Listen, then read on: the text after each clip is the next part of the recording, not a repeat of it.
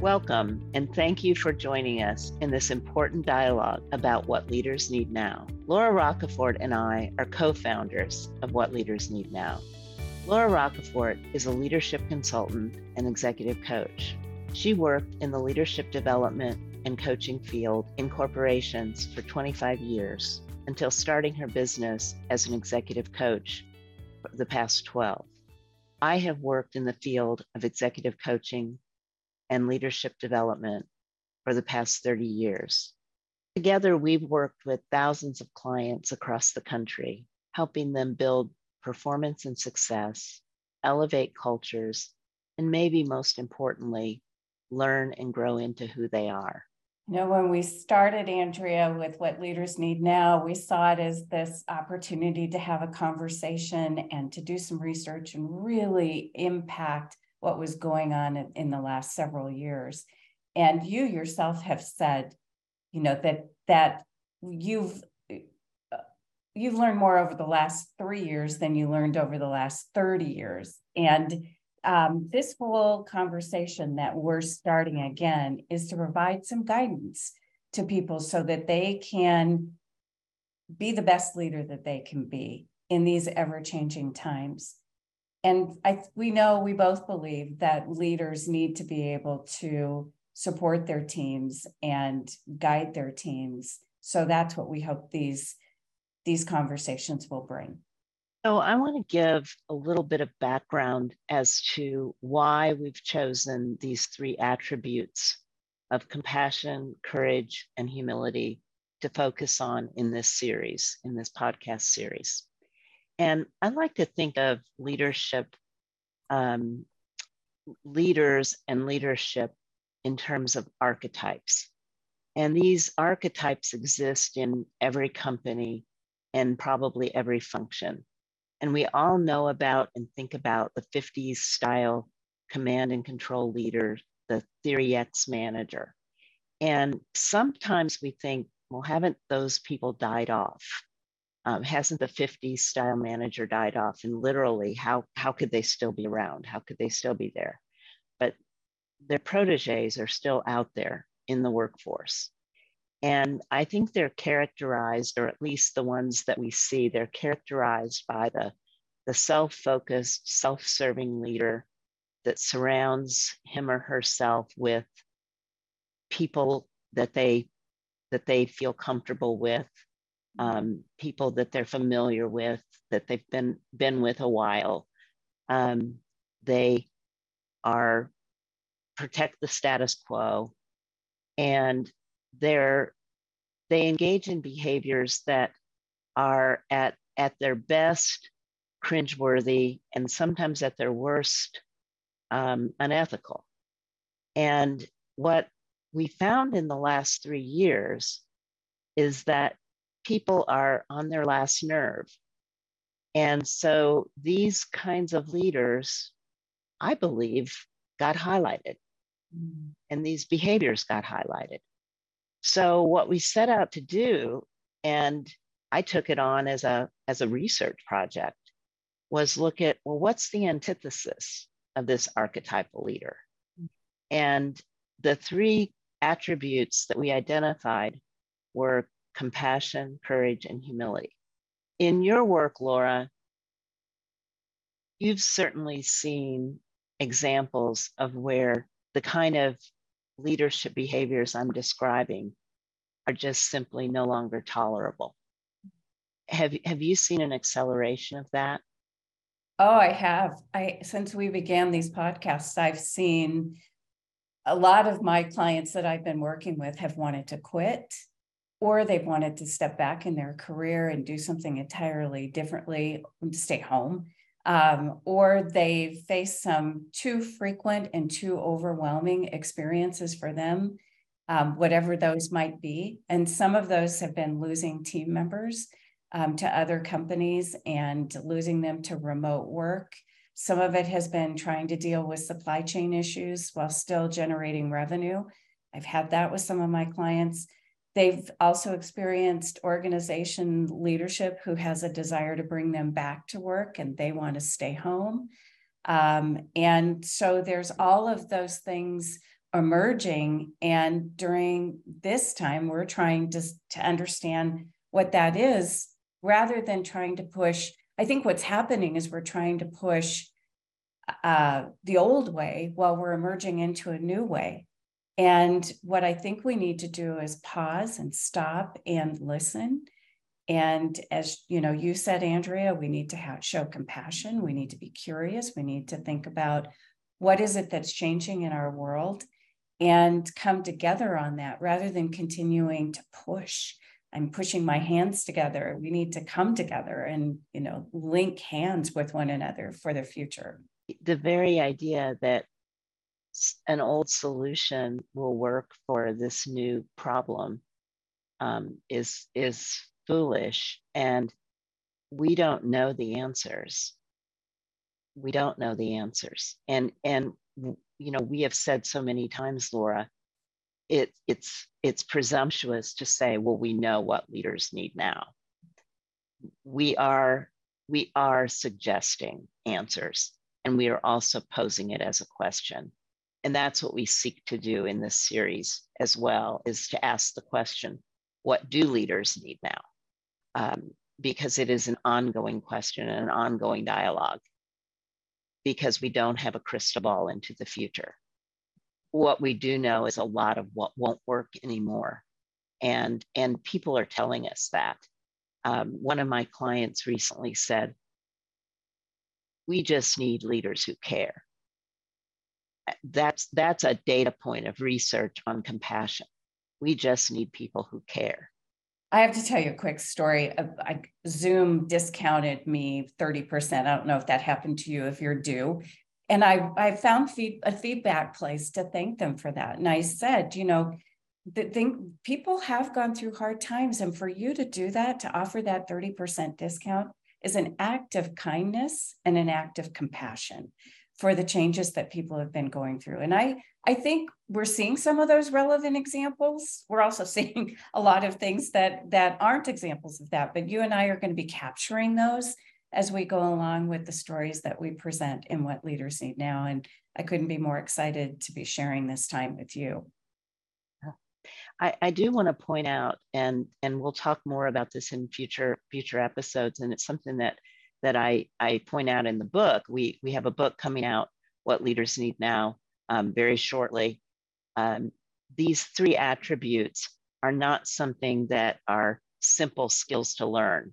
You know, we don't take a, a training class and all of a sudden this, uh, this archetype of the, the command and control leader is suddenly transformed into one with, with great compassion, courage, and humility. Um, and we talk about development, um, reflection and, and acknowledgement.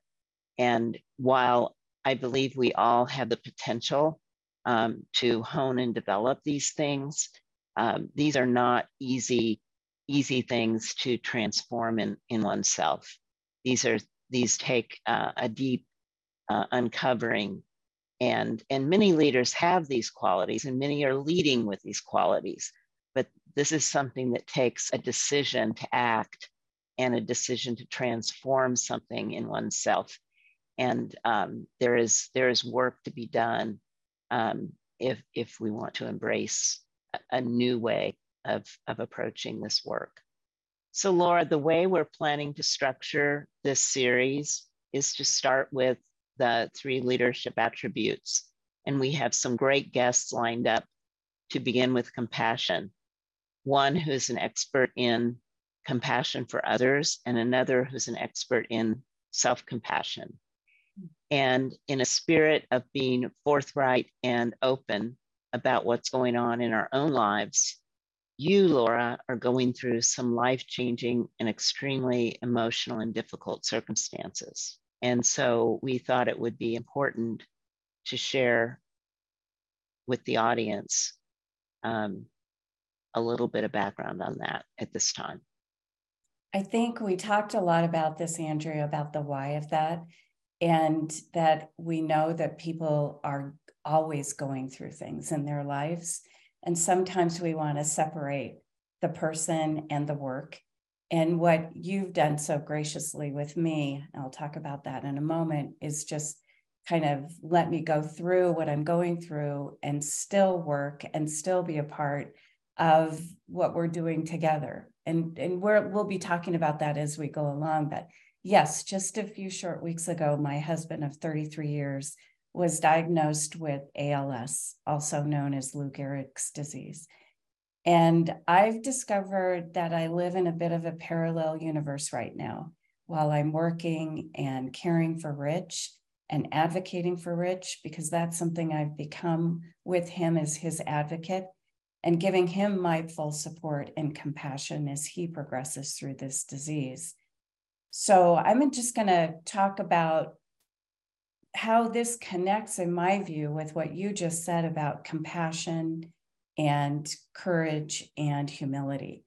And, you know, first, as I, I look at this in terms of compassion, um, compassion to me is showing uh, showing love and support for suffering and pain.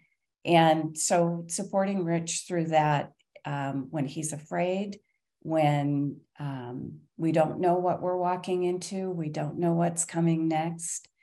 Um, that I don't know either, but it's important that I give him and me the opportunity to just talk and be a good listener and be empathetic. Um, and I am not a hero. I'm not perfect in this experience. Um, I know that I need to give myself self compassion. I need to take breaks. I need to go for walks. I need to breathe. I need to see a therapist. I need to get massages.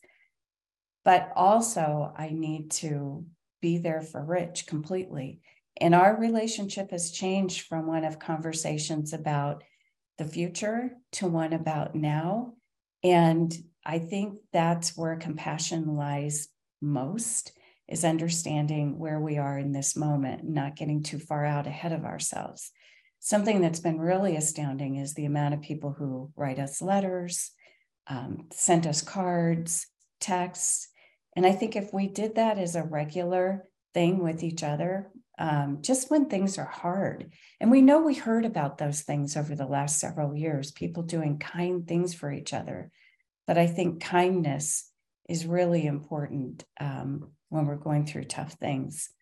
The second thing uh, is courage. I there's so much I don't know and can't know, but I have become a fierce advocate for Rich talking, learning, growing, talking to people, um, stepping up for him, asking his permission to speak on his behalf. You know, we we've changed in terms of how we talk to each other about about life courageously. We're open, we're honest, we're reflective, and um, that courage is something I never even thought I had. Uh, things I'm, I'm able to do that I didn't think I would be able to do are happening uh, as I as I care for Rich. And I think there is that natural capability in each of us to find that and pull that out of ourselves when we're in unfamiliar situations um, as leaders, and we walk into those all the time. I want to close by saying that allowing people to help me and letting in compassion and generosity has not been easy for me. I'm a person who likes to do it all by myself. I feel like it's my responsibility. I'll take it on, I'll take the hill. And having people help me is really hard, but Rich has a team of 10 people that are helping in his care, and they are amazing. Each one individually is amazing. We've got, you know, a neurologist, we've got a nutritionist, and each person's experience is separate from the others, but they come together, they work together, they talk together. And from the highest paid to the lowest paid, they're a team. And what's been astounding to me with that with that team is I didn't know them. I didn't know them 8 weeks ago, but I trust them to help us. And if they don't know something, they'll go find out and they're not afraid to say they don't know something.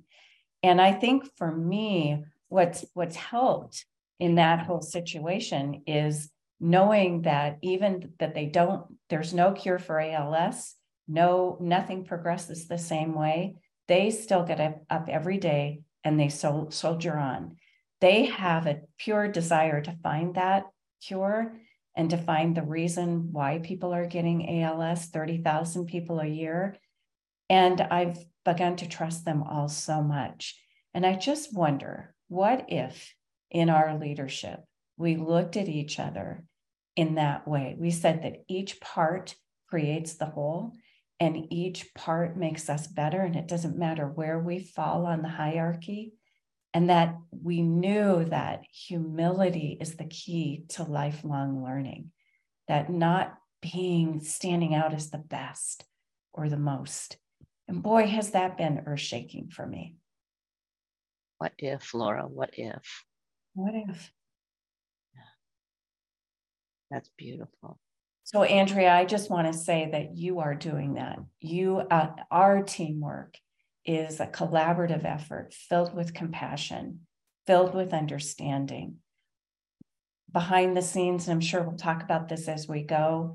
You know, I'm doing my part, but it's less than it would have been if we had started this before Rich's ALS diagnosis. But we are definitely uh, showing all of these things in our work together and learning together how to do that. And I just want to thank you uh, for the gifts that you've given me. I appreciate them very much. I admire you. And I I don't know where you draw from to to have it. And none of us want to be in your shoes. We all don't know where you you get it. And maybe if we were, we would we would bring it forward as well. But we admire, we admire what you're able to draw forth. Thank you. Thank you. I don't know where it's coming from either. And I think that's probably part of the wisdom of leadership. You know, you and I have had these conversations before about, you know, can you be young and have this knowledge, or do you have to go through a lifetime to get here, you know, parents who've passed away or other experiences that we've seen. And that gives us the fortitude when we get to a really crucial moment in our leadership or in our relationships with others. And I I think I know you would say that enlightenment comes when it's time, right? And I think Richard Rohr said you can't plan your own enlightenment.